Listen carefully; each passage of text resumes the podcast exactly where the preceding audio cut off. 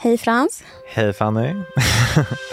Har du märkt att influencers älskar att ställa frågor till sina följare? Typ såna, vad gör ni ikväll? Ah, vad blir det för middag? Hur har helgen varit? Mm. Hur har helgen varit gullisar?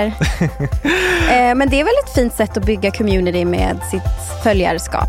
Jo, men jag känner mig också lite cynisk och luttrad så. Det här är ju bara ett sätt för att lura algoritmen.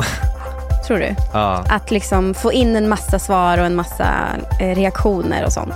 ja, men jag tänker liksom få in 200 svar om liksom vad främlingar ska göra i helgen. Alla ska umgås med familjen och kolla på Masked Singer. Alltså, Det är inte som att de använder svaren sen och delar med sig av utan det bara försvinner. ja, nej men exakt. Jag tänker att det kanske är det vi ska börja göra nu.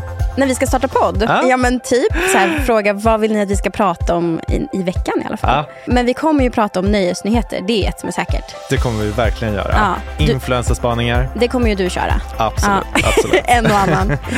Eh, och jag kommer ju behöva dela med mig av allting som jag har scrollat om på TikTok och eh, överallt. Eh, mycket Hollywood kommer det bli. Ja. Det är ju ett heltidsjobb. Allt sånt som man lägger upp på nära vänner. Ja, Ja, som också är vad podden heter.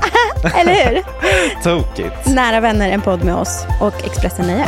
Vi längtar tills vi är igång. Så taggad!